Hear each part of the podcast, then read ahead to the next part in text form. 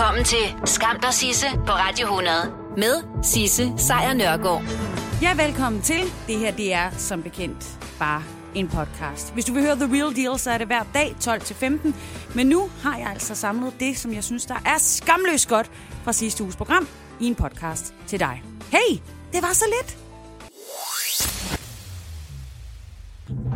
Skam dig Sisse på Radio 100 præsenterer skamløse fornøjelser. Men jeg kan også give dig noget, der er forholdsvis nyt. Altså en form for nyhed. Det handler om Hollywood. Nærmere bestemt. Det handler om Marvel. Og det handler om deres 22. film, nemlig den, der hedder Avengers Endgame. Den har på små 5 dage solgt for $1,2 milliarder billetter over hele verden. Ja, $1,2 milliarder. Det er over 8 milliarder kroner på 5 dage. 8 milliarder kroner. Nå. Faktisk så har den på blot 5 dage indtjent næsten dobbelt så meget som Avengers Infinity War, der altså sat rekord sidste år med omsætning i åbningsugen på 4,3 milliarder kroner. Så kæmpe hurra for det. Og som det står nu, så har den 22. film, der altså produceres af Marvel Studios, der er ejet af Disney. De har ikke kun brudt den rekord, de har brudt næsten hver eneste rekord, der er at bryde inden for filmpremiere nogensinde. Den største verdensomspændende åbning, den største amerikanske åbning, den største amerikanske åbningsdag, det har fundamentalt ændret på alt det, som Hollywood opfatter som værende succeser, og hvad der overhovedet var muligt at gøre for films økonomiske succes. Og det er som om efter mange år, at man har forsøgt at lande på månen, jamen så bryder man alle regler og lander på Mars. Det er der, man er med Endgame. Og det er altså også en succes, der kommer fra steder, hvor man måske ikke lige havde regnet med det. Omkring 27% af den her enorme indkomst, der er kommet i løbet af de første 5 dage, det er kommet fra Kina. Cirka $350 million røg i kassen fra Kina her i de første 5 dage fra onsdag til og med søndag aften. Og da Kina jo har sådan et kvotesystem med ikke-kinesiske film, hvor det kun er, lad os sige, jeg tror det er omkring 34-35 ikke-kinesiske film, som kommer i biografen derovre, så er det altså ikke normalt, at kineserne er med på de her verdensomspændende filmpremiere. Ofte så kommer filmene først senere på plakaten hos dem. Men i Kina, der er Avengers det største længe. Så der var altså ikke nogen mulighed for, at de lige kunne få lov til at så sige, den gemmer vi lige til en dag, hvor vi ikke har en eller anden lækker kinesisk propagandating på programmet. Nå, for det så ikke skal være løgn, så er det jo altså også en film, der kommer til at slå alle mulige andre film af verden. Den er 3 timer lang, og der er altså rigtig god mulighed for at kunne slå rekorderne over de film, der allerede har været ude, og som er 3 timer lange. Titanic for eksempel. Den indtjente kassen, og der har Avengers for længst slået den. Så er der Pearl Harbor, der er Lord of the Rings, King Kong, Wolf of Wall Street, The Green Mile, Meet Joe Black, Grindhouse, Malcolm X, helt tilbage fra 92. Alle de her kæmpe rekorder, som der jo altså har været igennem tiden, de er blevet slået. Og det er altså ikke kun anmeldere, som elsker den. Publikum gør også på diverse filmsites, hvor man kan gå ind og anmelde filmen med stjerner bagefter. Der vælter Endgame sig også i den absolut elite. Og det hjælper nemlig nok, hvis Endgame faktisk skal slå den allersidste rekord, som de mangler. Nemlig at indtjene over $1 milliard på hjemmemarkedet og 3 milliarder i hele verden. Den rekord, den tilhører sig stadigvæk Avatar-filmen og The Force Awakens fra Star Wars. Men du skal jo se den lige om. Skam dig Sisse på Radio 100 præsenterer Skammens Top 3. Dag efter dag, der finder jeg et eller andet at skamme mig over. Nogle gange, så finder det mig, før jeg finder det. Og det er en af de dage i dag. Så velkommen til en Skammens Top 3, der kommer fra en weekend. Som ikke måske var en af de videre stolte i min weekendhistorie. Men lad os kaste os over det. Nummer 1. Fordi her i weekenden, der var jeg alene fra fredag morgen til søndag aften med vores datter, og jeg gik all in. Altså, vi snakker zoologisk have med medfølgende is i en pandakop, sushi, fredagslik, tivoli, restaurantbesøg, masser af tegnefilm og is i mor og fars seng. Det var genialt. Helt vildt hyggeligt. Og så også lidt en hemmelighed for far. I hvert fald det der med slik og is i sengen, fordi det er han ikke så vild med, det forstår jeg ikke, men Det er åbenbart en ting. Eller det var en hemmelighed, fordi i morges der vækkede min kæreste mig og pegede på hans ansigt, hvor en skumfidus havde smeltet sig fast i løbet af natten, fordi ja, den havde vores datter gemt til ham på hans pude. Så det var ikke så fedt. Nummer 2. Men apropos det der med Tivoli, min datter og jeg gik momentært fuldstændig amok i sådan en arkade, hvor man kan spille spil og vinde præmier, og hun prøvede en af de der maskiner, hvor man skal styre en klo eller en slags mekanisk hånd, og så hævde hun en bamse op. Og hun er 4, og hun gjorde det fandme. Og hun vandt en bamse, og jeg har aldrig været mere stolt, men det var intet i forhold til hende overhovedet. Hun var helt oppe at ringe. Det var vi begge. Men så i dag, så er der en masse mennesker, der skriver til mig, fordi det er åbenbart sådan, at de her maskiner er bygget til, at alle kan vinde hele tiden. Og der vil jeg bare gerne sige fremover til de mennesker, som føler sig nødt til at sige til folk, at de har vundet ved en maskine, hvor alle vinder. Skam jer. Tænk jer det, hvis det var jer, der vandt. Skam jer. Nummer 3. Og jeg ved godt, at det er det, der sker. Men jeg får et chok hver evig eneste dag, når jeg ser omfanget af det. Nemlig bilister, som sidder med mobilen i hånden, når de bare burde sidde med rattet i hånden. Og i dag, der skete det hele 3 gange, at en bilist, som klart havde gang i telefonen, stoppede trafikken, fordi de ikke fulgte med. Det er gerne i lyskryds, og vi kan altså godt se jer. Det er jer, der sidder med hovedet bøjet ned i telefonen. Bøjet nakke. I ser ikke, det bliver grønt. I holder med 5 meter frem til den næste bil. Ja, det er en fucking gene. Og ikke mindst til fare for alle os andre. Og jeg dømmer jer som mindre gode mennesker, når I ikke kan lægge Instagram i de fucking 5 minutter, I er i bilen. Kør bil, når I kører bil. Eller tag toget. Der må du scrolle alt det, du vil. Og nu skal du med mig til Hawaii. Og du kan tage din fine, bløde, blege vinterhud med mig til Hawaii. Og der skal du så ud i solen, svømme rundt i havet og nyde den herlige lyd af enten den her slags musik eller slideguitar, ukulele. Og du må ikke bruge solcreme. Jep, sådan bliver det i fremtiden. Fordi hvis du er typen, der godt kan lide at være i solen i Hawaii og smøre dig ind i solcreme og så videre, så kan du godt tage flyet hjem igen og ødelægge endnu mere. Fordi fra 2021, der bliver der altså forbudt med solcreme i Hawaii. Man må simpelthen ikke købe det mere, og det skyldes, at der er nogle kemikalier i solcreme. Blandt andet den, der beskytter dig mod solen, altså det her UV-filter. Det findes i 3500 forskellige solcremer på verdensplan. Og når man bruger det, jamen så ødelægger man de her koralrev, der er derude. Unge koraller, de kan slet ikke klare de her kemikalier, der er i solcreme. De dør med det samme, og de ældre koraller, som ligesom har overlevet det værste, for dem er det også skadeligt i høje koncentrationer. Det er forskning, der viser det. Og det er ikke for sjov, de siger det. Tidlige undersøgelser har vist, at hvert år der ender der mellem 6.000 og 14.000 ton solcreme i verdens koralrev. Og en stor del af det indeholder altså de her kemikalier, der er skadelige. Og hvis du bare putter en lille dråbe ned i noget vand, altså hvilket kunne svare til for eksempel 6,5 swimmingpools ved OL-størrelse, så kan det faktisk også mærkes på korallerne. Så derfor har de sagt, fuck ja, nu må jeg ikke længere købe solcreme. Og det betyder altså, at fra den 1. januar 2021, der må du ikke købe det mere. Altså den største trussel for klimaforandringerne ligger jo stadigvæk i CO2-udslip og klimaforandringer. Så man kan jo sige, at hvis du gerne vil slå korallerne ihjel, så kan du tage din egen solcreme med i bagagen og bruge den, efter du er landet med dit CO2-helvede af en flyver på Hawaii. Eller du kan lade være. Og bare gøre noget godt for en gangs skyld. Og nu skal vi simpelthen ud til Indonesien. Fordi vi bakser lidt herhjemme. Ja, det er altid godt at lige starte herhjemme først. Vi bakser nogle gange herhjemme med, at København suger alt liv til sig. Og det kan være for eksempel de fleste arbejdspladser, eller de største organisationer, og rigtig meget af vores kultur, og ikke mindst vores styre, ligger jo i hovedstaden, og det har der så været ført alt mulig politik ud fra. Men hvis man er utilfreds med centreringen af magt i København, hvorfor så ikke bare gøre, som de gør i Indonesien? Og simpelthen bare flytte hovedstaden. Eller det vil sige, ændre hovedstaden.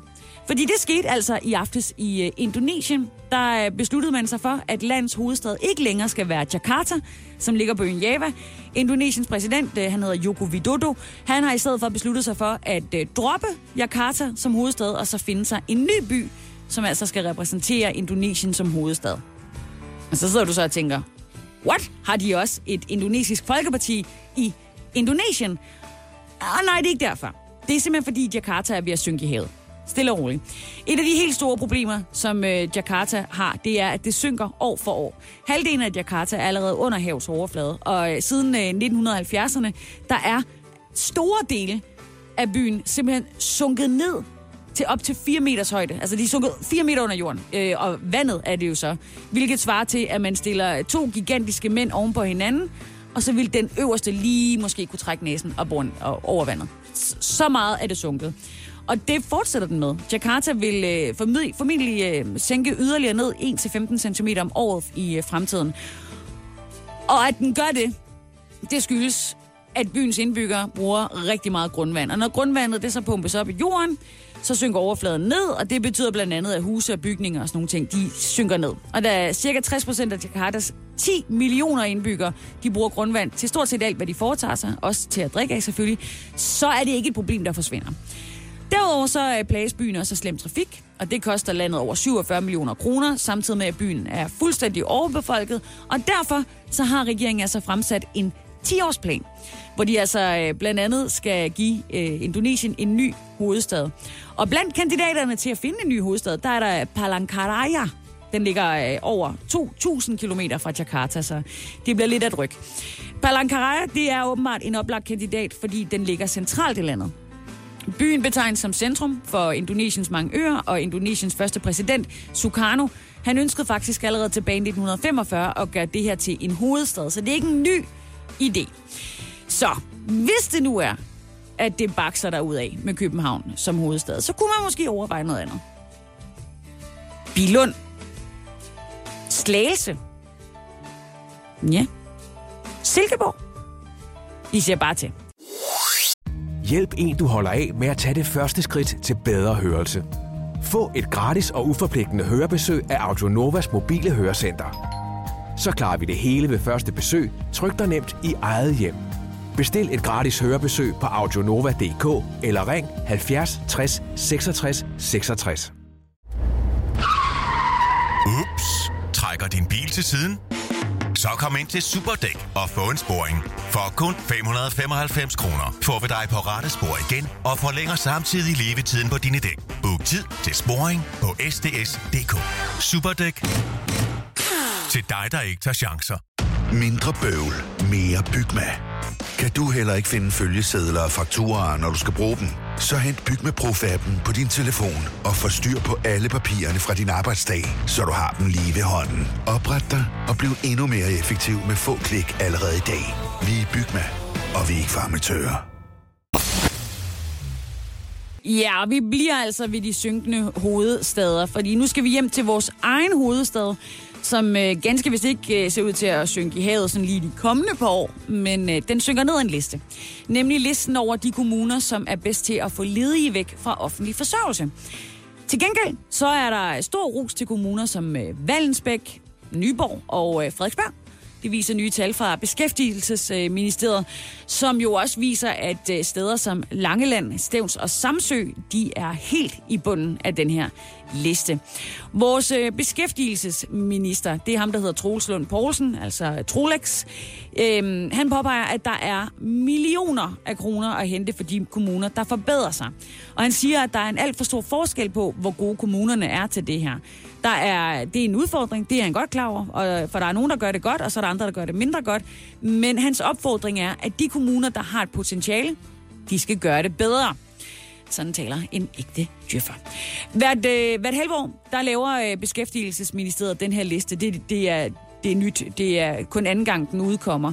Og der rangerer de altså landets 98 kommuner i forhold til, hvor gode de er til at få folk væk fra offentlig forsørgelse. Og hvis vi så kigger på vores store byer, København, Aalborg, Odense, Aarhus, så ligger de også lidt i den tunge ende. København er på en 78. plads ud af, som sagt, 98. 73. pladsen, den er til Aalborg. Odense ligger på en 75. plads, mens Aarhus faktisk er helt op at svinge på nummer 37. Men der er også kritik på den her liste, og måden den bliver gjort op på, fordi den måler ikke kommunernes tiltag, som kan være ressourceforløb, ledighedsydelse, flexjob og særligt også på førstidspensionen. Og ministeren, Troels, han har selvfølgelig lyttet til kritikken, og han har også taget ressourceforløb og ledighedsydelse, som det hedder, med i denne opgørelse. Men ikke sådan nogle ting som flexjob og førtidspension, fordi han mener ikke, at man kan komme tilbage fra en førtidspension, og dermed så er det ligesom endepunktet for en på offentlig forsørgelse. Så han har pointeret, at med den her liste, så kigger de altså også på, om der er grund til at gribe ind, hvis der nu for eksempel er en udvikling, som ikke er tilfredsstillende. Og fra 1. januar næste år, så vil han altså simpelthen have mulighed for at sanktionere kommuner, hvis de klarer det rigtig dårligt. Han har allerede haft kommuner inde til drøftelse og sådan krævet redegørelser for, hvorfor de er så elendige. Men lad os lige starte med at kigge på dem, der er bedst. De 5 bedste, det er Vallensbæk, Nyborg, Frederiksberg i København, Gladsaxe og Vesthimmerland. Kæmpe hurra! Sådan. Rigtig godt.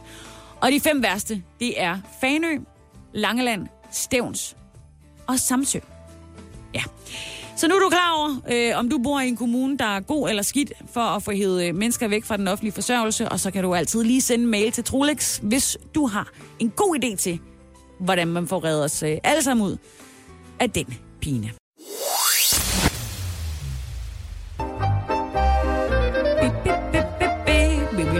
Og der skal vi hen nu. Lige ned i midten af den materie, som vores skatteminister Carsten Laugesen ikke er vred over, men bare godt gammeldags pisse skuffet over. Det er nemlig en af verdens mest neutrale lande, nemlig alpelandet Schweiz. Ja. For i Schweiz, der bor der omkring 800 danskere, og de har gæld til den danske stat. Det har de for omkring 175 millioner kroner. Det er nogle nye tal, som er udkommet her i slutningen af sidste år fra Skatteministeriet, der siger, at det er der pengene ligger. Og det er et problem, at de ligger lige præcis der i Schweiz. Fordi Schweiz har som det eneste større vesteuropæiske land ikke en aftale med Danmark om inddrivelse af skattegæld.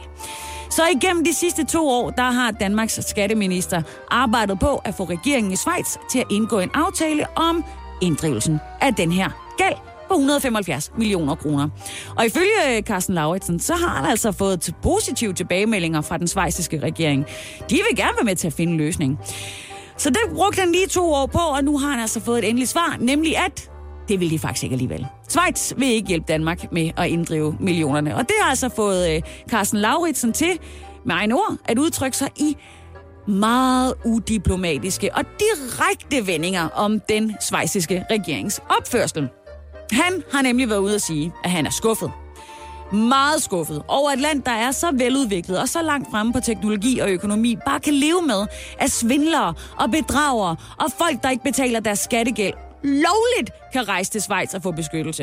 Det fatter han ikke. Det er han ude at sige til TV2. Tilbage i 17, der kom det frem, at de godt 100 milliarder kroner, som danske skatteyder på det her tidspunkt skyldte den danske stat, som følge af, at de havde problemer med gældsinddrivelsen, for at sige det mildt, at de befandt sig i udlandet, heriblandt i Schweiz. Og så var det altså, at der kom en masse togtrækning frem og tilbage. 2 år med møder og høringer og hele muligtjavsen. Og det endte så altså med, at Schweiz sagde, nej, der er ikke rigtig nogen grund til, at vi hjælper danskerne med den baksen. Så nu er det altså sådan, at Carsten Lauritsen, han åbenlyst mistænker den schweiziske regering for aldrig rigtig at have været interesseret i at ændre de her regler, selvom han siger, at de altså havde lovet ham det. Han føler sig snydt og bedraget, og nu beskylder han altså regeringen for at have spillet dobbeltspil. Han tror ikke længere på, at det nytter, at man kan snakke med Schweiz om det her, så nu vil han snakke med Folketinget, simpelthen om, hvad vi så skal gøre herfra, og så anbefale, at Danmark rejser sagen på europæisk plan, når det nye Europaparlament og den nye kommission jo gerne skulle være på plads efter det her kommende EP-valg her i maj. Og så vil han altså overveje, hvilke andre muligheder der er for at inddrage de der 175 millioner kroner, som altså lige nu render rundt i de schweiziske alper og bliver sikkert brugt på alt muligt lækker Milka-chokolade og nogle bloddiamanter. Og om det vil få konsekvenser for Danmarks forhold til Schweiz, det vil han sgu da skide på. Det kan Anders Samuelsen altså ordne. Skam dig, Sisse, på Radio 100 præsenterer dagens skamløse øjeblik. Ja, fordi det kan godt være, at der var finanskrise tilbage i år 2008, altså for 11 år siden. Men det er langt væk nu. Det er glemt nu. Det er væk. Det er niks. Det er sket aldrig. Vi kommer aldrig nogensinde til at bekymre os om det igen. I hvert fald så er vi danskere begyndt at tage kviklån, som var der ikke nogen i morgen. Hele 358.000 gange, der blev der sidste år udstedt et kviklån til en dansk forbruger. Det er i forhold til 2017 en stigning på 78%, og det er en fordobling siden 2016. I alt så havde danskerne ved årsskiftet til år, der havde de lånt 822 millioner kroner af kviklånsselskaberne. Dertil kan du bare lige lægge en rente på 500%, og så har du lige præcis det, som der er i klemme for derude lige nu. Det er en stigning. Selvfølgelig er det det. 44% i forhold til 2017. Og det er næsten 2,5 gange mere end kviklånsselskabernes branches samlede udlån tilbage i 2016. Det er altså nogle tal, de selv er kommet med, kviklånsselskaberne. Og de er også ude at sige, jamen altså en af årsagerne til, at det her det kan lade sig gøre, og hvorfor det er, at vi låner mere og mere, det er fordi banker og andre finansieringskanaler, de simpelthen har lukket kassen for helt almindelige danskere. Man skal være ved muffen, før man kan få lov til at låne penge i forvejen. Den her nyhed om, at vi optager kviklån, som var der ingen i morgen, den bekymrer jo selvfølgelig rigtig mange mennesker. Selvfølgelig hos Forbrugerrådet Tænk, hvor de siger, lad nu være, tag en dyb indånding, inden du begynder at kaste dig ud i kviklån, som jo ofte ender på den anden side af 500% af lånens værdi i rente. Men det vækker også bekymring hos erhvervsminister Rasmus Jarlov. Yes, han er bekymret. Men ikke bekymret nok til, at han vil gøre noget ved det. Fordi han synes alligevel, at der skal være mulighed for at kunne optage den. Altså optage sådan et hurtigt lån. Det skal der altså være mulighed for. Og derfor så anbefaler han danske forbrugere, at de holder sig langt væk fra dem. Selvfølgelig. Du skal ikke optage kviklån. Men hvis det nu er, at man virkelig har brug for dem, og der kan jo være situationer, hvor et forbrugslån giver mening, så vil han ikke være den, der har forbudt forbrugslån at blive optaget. Det er jo klart. Så i stedet for at gøre det lidt nemmere for helt almindelige, hårdt arbejdende danskere at optage lån i for eksempel vores banker og hjælpe dem på vej, så vil han da selvfølgelig lade dem svømme rundt i deres egen sø med kviklån, fordi at muligheden skal være der. Og klart, Rasmus Jarlov, at de selskaber, som tjener penge på, at andre mennesker er i nød, vil selvfølgelig stoppe op og sige, skal vi ikke lige lade være med det? Det har vi jo lært af alle de andre banker, at i det øjeblik, at der er noget, der er ulovligt, så stopper de jo alle sammen op og siger, hov, det skulle vi vist ikke have gjort. Fedt råd. Og nu skal det handle om noget andet. Det skal nemlig handle om, at det er i dag. En ny dag. En ny 1. maj. Snart et folketingsvalg. Hvis det altså bliver udskrevet. Ja, der kommer aldrig nogensinde valg, ever, never Nixon. Det var selvfølgelig Mette Frederiksen. Hende kender du forhåbentlig som formand for Socialdemokraterne, og så i øvrigt også som den ledende statsministerkandidat for den påståede venstrefløj. Og hun var ligesom resten af de såkaldte røde partier ude hele formiddagen, hvor de har klappet deres partisoldater på maven og har fået sagt en masse ting, som der jo skal siges, når det er den 1. maj. Og Mette Frederiksen, hun lagde ud hos Socialdemokratisk Ungdom i Aalborg her i morges, og så kommer hun altså lidt senere i dag via en masse taler til Fælledparken i København. Og i dagens tale, så bliver der jo også opridset emner for, hvad det kommende folketingsvalg kommer til at handle om, hvis det selvfølgelig ever kommer. Og Mette Frederiksen, hun gav også sit bud på, hvad hun mener, at fremtiden kommer til at handle om. Jeg tror, at det bliver klimakrisen. De store øer i verdenshavene, fyldt med plastikaffald. Den unge Greta fra Sverige med rottehalerne. Alt for varme somre og en alt for dårlig samvittighed. Men kære børn og kære unge, det er ikke jeres ansvar alene at redde jordkloden. Det er faktisk vores ansvar, og I fortjener hver eneste af jer en regering, der er mindst lige så optaget af klima og miljø, som I er. Ja, så var det ligesom skrevet ned, og nu ved vi, at det kommer til at handle om klima for Socialdemokraterne. Det står på listen. Og noget andet, der også står der, det er pension. Fordi Socialdemokratiet, de ønsker jo at indføre en differentieret pensionsalder, og Det er jo så meningen, at den skal give nedslidte ret til at gå på pension tidligere. Og det er jo en smuk tanke, men den får ikke særlig meget opbakning fra hverken den siddende regering, Radikale Venstre eller Dansk Folkeparti, der i stedet har sat deres kræfter ind på at forbedre den seniorførtidspension, som der allerede eksisterer. Men den kamp, den tid, den sov. Og her ved 12-tiden, der bar de så alle deres røde, flotte faner ind i Fælledparken i København, hvor der så traditionen tro jo skal være 1. maj. Og det har der jo været, siden dengang man opfandt 1. maj, mere eller mindre. Og dem, der kommer og holder taler, er jo for eksempel Lizette Risgaard fra... Jeg har simpelthen lige mistet overblikket. Lizette Risgaard, Pia Olsen Dyr, Pernille Skipper. Alle de her typer kom forbi. Også Jeppe Kofod og Mette Bock af alle mennesker. Og Mette Frederiksen, hun kommer så og afrunder det hele igen. Og derudover vil der jo være debat og samtale. Du kommer til at se et sammendrag af de her taler og arrangementer i alle tv-aviser i aften.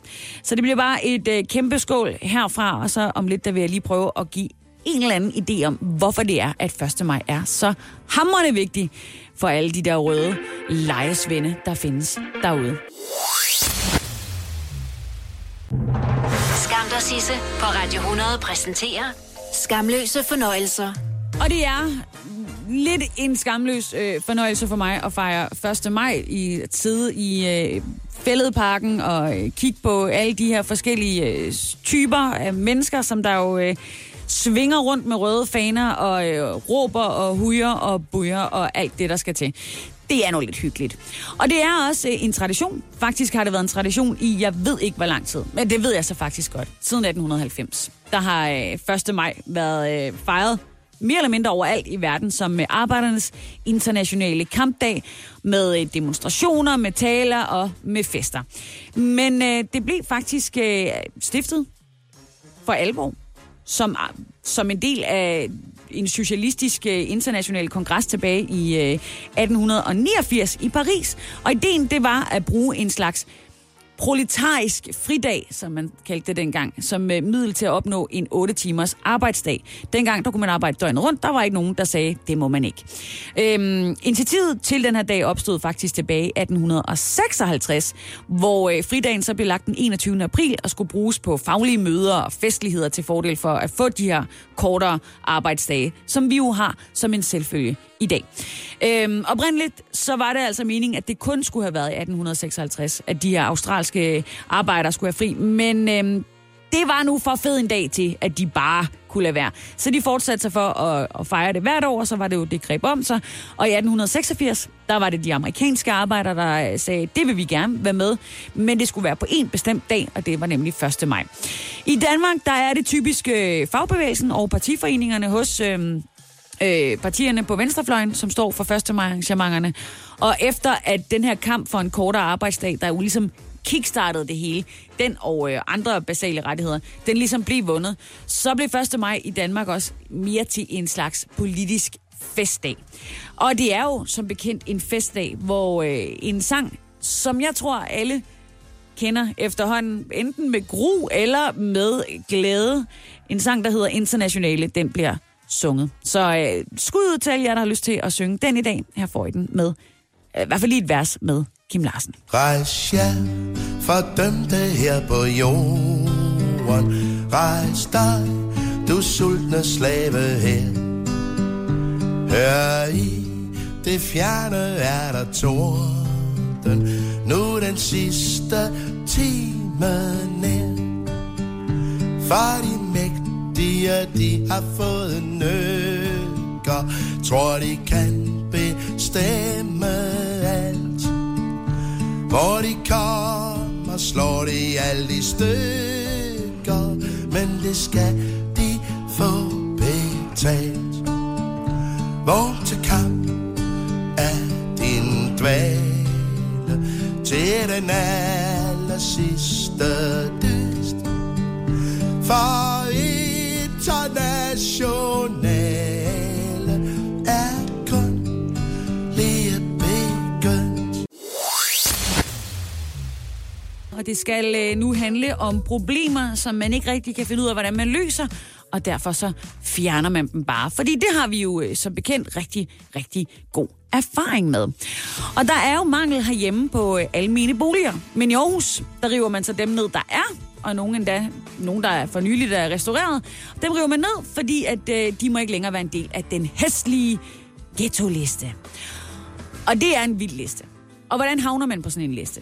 Jo, altså, boligområderne, som jo så skal vurderes, de bliver vurderet ud fra 5 kriterier. Og hvis 3 af dem er opfyldt, så er området røget på ghetto-listen. Og ghettoen er så per definition hård, altså ekstra meget ghetto, hvis den de seneste 5 år har opfyldt betingelserne for at være et ghettoområde. Og den seneste udgave af ghetto-listen her, den blev offentliggjort tilbage i december. Og det handler om, det er blandt andet beboernes tilknytning til arbejdsmarkedet eller uddannelse, hvor stor en andel af indvandrere eller efterkommere fra ikke-vestlige lande, der bor der, om der er meget kriminalitet, hvordan uddannelsesniveauet er, og så den gennemsnitlige indkomst. Og i går, der blev Aarhus Kommune og det, der hedder Østjysk Bolig, enige om, at 3 lave og 3 høje blokke bliver revet ned i den ene af deres hårde ghettoer i Aarhus, nemlig den, der hedder Bispehaven. Og det sker så, fordi at alle boligforeninger og kommuner, der huser de her såkaldte hårde ghettoer, de sammen skal sende en plan ind til Transport-, Bygnings- og Boligministeriet for hvert af områderne senest her den 1. juni i år. Hvis altså området, som de snakker om, har været på ghettolisten i mere end 5 år. Og den plan, den har alligevel været for svær at udtænke. Så de river husene ned i stedet. Ja, så behøver de ikke at tænke over, hvordan man kan gøre noget ved de mennesker, der bor i de her ghettoer. Måske hjælpe dem til at komme videre, måske få dem ud af kriminalitet, få dem i arbejde. Alle de her ting. Nope, man fjerner bare det sted, de bor sammen. Og så er det problem løst. Ja, på den måde, der sikrer kommunen og Bispehaven nemlig, at de lever op til lovkravet om, at maks 40% af boligerne er almene familieboliger i 2030. Så i alt, så skal 318 lejligheder rives ned i Bispehaven, og 300 familier skal finde et andet sted at bo. Og så vil der så til gengæld blive bygget private boliger i området i det vestlige Aarhus. Så super! 318 lejligheder. 300 familier. De bliver så genhuset og får en ny, permanent, almen bolig tilbudt. Så det skal jo nok gå, men det er også en meget smart måde at komme et problem til livs på, ikke? Bare rive lortet, jeg mener, menneskers hjem ned. Hjælp en, du holder af med at tage det første skridt til bedre hørelse. Få et gratis og uforpligtende hørebesøg af Audionovas mobile hørecenter. Så klarer vi det hele ved første besøg, trygt og nemt i eget hjem. Bestil et gratis hørebesøg på audionova.dk eller ring 70 60 66 66. Ja, din bil trænger da vist til et aircon-service hos Superdæk. Lige nu har vi en skarp pris på kun 599 kroner. Og for kun 249 kroner kan du tilkøbe aircon-kabinerens. Få ren og sund luft i din bil. Book tid på sds.dk. Superdæk. Til dig, der ikke tager chancer. Mindre bøvl, mere Bygma. Kan du heller ikke finde følgesedler og fakturaer, når du skal bruge dem? Så hent Bygma Pro-appen på din telefon og få styr på alle papirerne fra din arbejdsdag, så du har dem lige ved hånden. Opret dig og bliv endnu mere effektiv med få klik allerede i dag. Vi er Bygma, og vi er ikke for amatører. Skam dig, Sisse på Radio 100 præsenterer dagens skamløse øjeblik. The future is private. Sådan lyder parolen, kan man sige, fra den største trussel, paradoksalt nok, mod vores privatliv i de her dage. Det er nemlig blevet Facebooks slogan. Og dermed så er et af de helt store samtaleemner her på Arbejdernes Internationale Kampdag ikke noget, der kommer ud fra Fælledparken. Nej, det er stadigvæk noget, der kommer ud fra Kalifornien, hvor Facebooks stifter Mark Zuckerberg, han i går aftes lanceret en relancering, en af de største faktisk, af Facebook i 15 år. In all of our lives, we have our public spaces, like our town squares, and we have our private spaces, like our living rooms.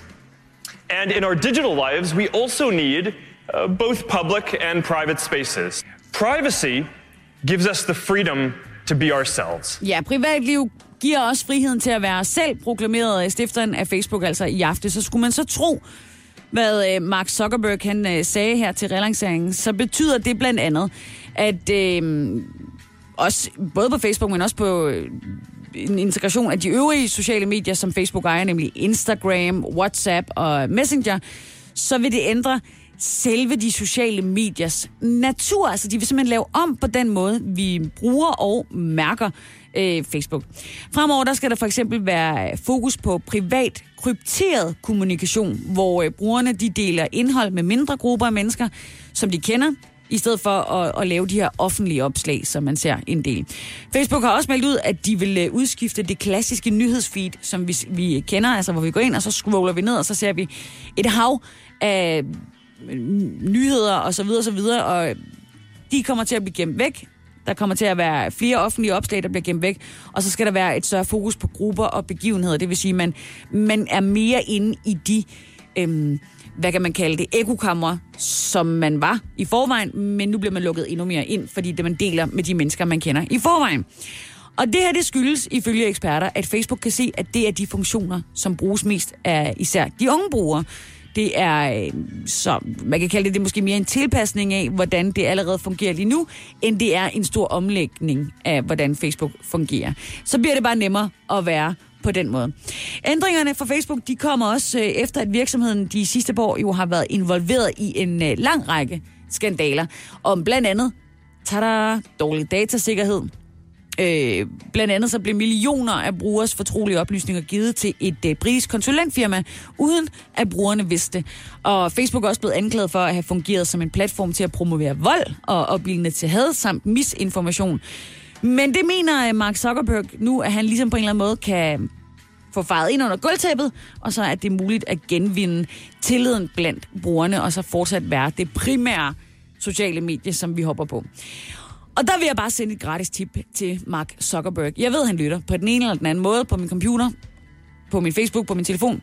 Tippet er at få alle over 65 og børn under 15 til at optage et kørekort til Facebook, så de ikke ved uheld spreder for eksempel det, som vi efterhånden er kender fra Facebook, nemlig falske nyheder, som de jo ifølge statistikkerne har for vane at gøre. Det er bare et godt råd.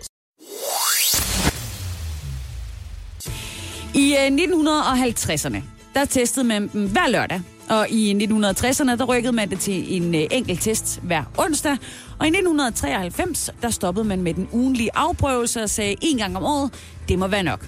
Og her i dag ved 12-tiden, der skulle du meget gerne have hørt den på dens årlige testdag, nemlig den her.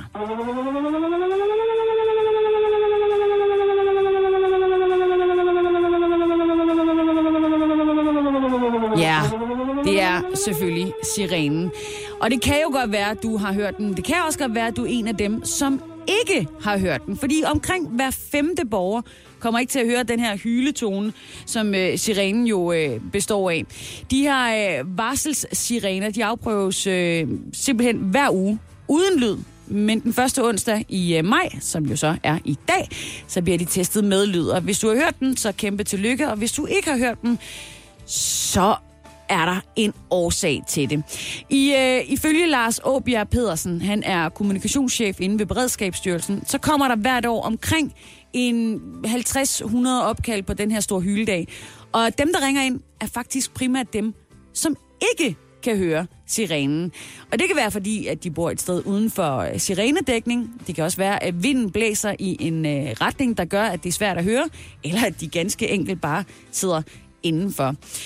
Der er over 1070 sirener i byer her omkring i Danmark, som er med over 1000 indbyggere. Og det svarer ifølge Lars Åbja Pedersen fra Beredskabsstyrelsen til, at cirka 80% af alle danskere kan høre sirenen i dag. Resten af befolkningen, det er så dem, der bor spredt ud over større landområder, og hvis der skulle ske et eller andet. Hvis vi er i det uhyggelige tilfælde, at den her sirene rent faktisk skal bruges, så er det simpelthen sådan, at de bliver advaret ved, at politiet vil køre ud og sige, så kan du godt gå indenfor. Den her årlige afprøvning, det er jo en, der skal minde os om, hvordan sirenerne lyder og hvad de betyder. Og bare lige for en sikker skyld, de lyder altså sådan her. Og den her ret uhyggelige lyd, den gentages så i cirka 45 sekunder. Og hører du den på alle andre dage end den første onsdag i maj kl. 12, så skal du skynde dig indenfor og tænde for DR eller for TV2, som vil bringe meddelelser om, hvad der foregår. og hvordan man skal forholde sig i det hele taget. Og hvis man bor i et større byområde, som der jo er del mennesker, der gør, og man ikke kan høre sirenen, så skal man i øvrigt lige ringe ind til beredskabet og sige, at det kan godt være, at de skal tjekke den. For den virker ikke. Så det var det. Nu ved du, hvordan den lyder, hvis du ikke hørte den. Og hvis du hørte den, så ved du, hvad den betyder. Klassisk sirenedag. Skam dig, Sisse på Radio 100 præsenterer dagens skamløse øjeblik. Under sådan en 1. maj, som det var i går, der er det altså en glimrende lejlighed til at få de røde politikere i tale. Og derfor så er der også altid masser af journalister, som stiller sig klar til at få svar på alle de spørgsmål, som de måske har, eller ikke har. Så kan de jo bare tage en samtale. Der kan også faktisk være mulighed for, fordi der er så meget godt humør, at få svar på nogle af de spørgsmål, som politikerne ellers ikke vil svare på. Simpelthen fordi, at der er fadøl. Ja, eller sol. Og på Radio 24/7, der har den politiske redaktør, han hedder Brian Weikart, han har længe bakset med at få socialdemokraten Henrik Sass Larsen i tale. Og det begyndte dengang, hvor Sass han begyndte at lyde en lille smule som Dansk Folkeparti og sagde, at de der konventioner, dem må vi hellere få rodet os ud af. Og så lukkede han ellers i som en østers, fordi de der menneskerettigheders afskaffelse er endnu ikke en socialdemokratisk politik. Men Brian fra Radio 24/7, han ville nu alligevel gerne have svar på, hvad det var, Henrik Sass Larsen mente dengang. Så han kaster sig over Henrik igen, og det gik sådan her. Vi to har en gammel ting, vi har gået og puslet med, og det var de der konventioner og rodet os ud af det og så videre. Kan vi ikke bare tage den nu? Så er det ligesom gjort. Det kan vi ikke. Nu holder du også snart op som medie, det vil jeg glæde mig til. Hvorfor? Så skal jeg ikke høre på det længere. Men hvorfor er du glad for, at mediet forsvinder? Nej, det er jeg sørme ikke glad for, nej. I var ved at savne det, forresten. Det var ikke det. Det var en fortalelse. Ah, det var en fortalelse. Der var ikke noget svar, men Sass han meddelte til gengæld, at han glæder sig til lukningen af Radio 24/7, hvorefter han måske lidt, trækker den der udtalelse tilbage, eller? Wow. Det bliver i hvert fald spændende at se, hvordan det kommer til at gå fremover, hvis medierne stiller spørgsmål til den folkevalgte politikers udmeldinger, som jo kan være i alle retninger i de her dage. Og så bliver de så lukket til, og da måske til stor fryd for Socialdemokraten. Ja, bliver det ikke bare snart valg? Og fra Happy Go Lucky, der skal vi altså til at se lidt Netflix-underholdning. Eller skal vi? Det er jo det, der er det helt store spørgsmål. Fordi måneden efter premieren på den her dramaserie, der hedder 13 Reasons Why, der steg selvmordsraten med 28,9% blandt amerikanske børn og unge i alderen 10-17 år. Det er et nyt studie, der viser det. Det blev publiceret i det, der hedder Journal of the American Academy of Child and Adolescent Psychiatry. Det er noget, jeg har læst i The Guardian. Jeg har ikke læst selve rapporten, det vil jeg bare lige sige. Men den her tv-serien handler om en teenage pige. Hun hedder Hannah Baker, og hun er død. Hun har begået selvmord, og det er der ifølge hende en årsag til. Hey, it's Hannah. Hannah Baker. Settle in, because I'm about to tell you the story of my life. More specifically, why my life ended. And if you're listening to this tape, you're one of the reasons why. Ja, i den her serie, der møder man så også en dreng, som så for nylig har mistet sin bedste veninde, som jo er Hannah Baker, fordi hun begik selvmord. Men en dag, der modtager han en kasse. I den kasse, der ligger der 13 bånd. Og jeg mener bånd, altså dem, vi kan huske fra 80'erne og start 90'erne. Og på dem, der fortæller Hannah så, det har hun optaget, inden hun døde, om hvorfor hun begår selvmord. Og modtagerne af de her bånd er som på en eller anden måde medskyldige i, at hun fandt, at selvmord var den sidste udvej. Det er en ret heftig serie, som altså havde premiere forrige år, og et studie viser jo så som sagt nu, at den måned, hvor der var premiere, altså i april 2017, der var selvmordsraten højere end i nogen anden måned det år, og højere end i nogen anden måned i en 5-årsundersøgelse deromkring. Så serien, den havde altså premiere 31. marts, og så skete de her selvmord så i april. Og det er også derfor, at de nu har besluttet sig for, at når man ser anden sæson, som kom ud her sidste år, at så er der en advarselsvideo inden. 13 Reasons Why is a fictional series that tackles tough, real-world issues, taking a look at sexual assault, substance abuse, suicide, and more. But if you are struggling with these issues yourself, this series may not be right for you, or you may want to watch it with a trusted adult. Ja. I de første 9 måneder efter premieren, der var der 195 flere selvmord, end forskerne umiddelbart kunne forklare ud fra historiske tal. Og den her stigning, den var bekymrende nok voldsom blandt drenge, men ikke nævneværdigt voldsom for piger. Og det er sådan, at de siger ikke direkte, forskerne, at det er på grund af tv-serien, men de konstaterer blot, at sammenhængen med tid passer ret godt. Og det har Netflix taget alvorligt, især også fordi, at for nylig, der var der et andet studie, der så var udgivet af nogle forskere fra University of Pennsylvania, at der var mindre risiko for, at unge mellem 18 og 29, der havde set anden sæson af serien, som jo som sagt kom ud sidste år, at de udviklede idéer, der handlede om selvmord, sammenlignet med dem, der ikke havde set den. Og så er forvirringen total. Der er vel ikke andet at sige, end hvis du har tænkt dig at se 13 Reasons Why, så, og du er teenager, så se den med en voksen. Især hvis du er lidt trist til mode. Eller endnu bedre, lad være med at se den. Der er så meget godt tv derude.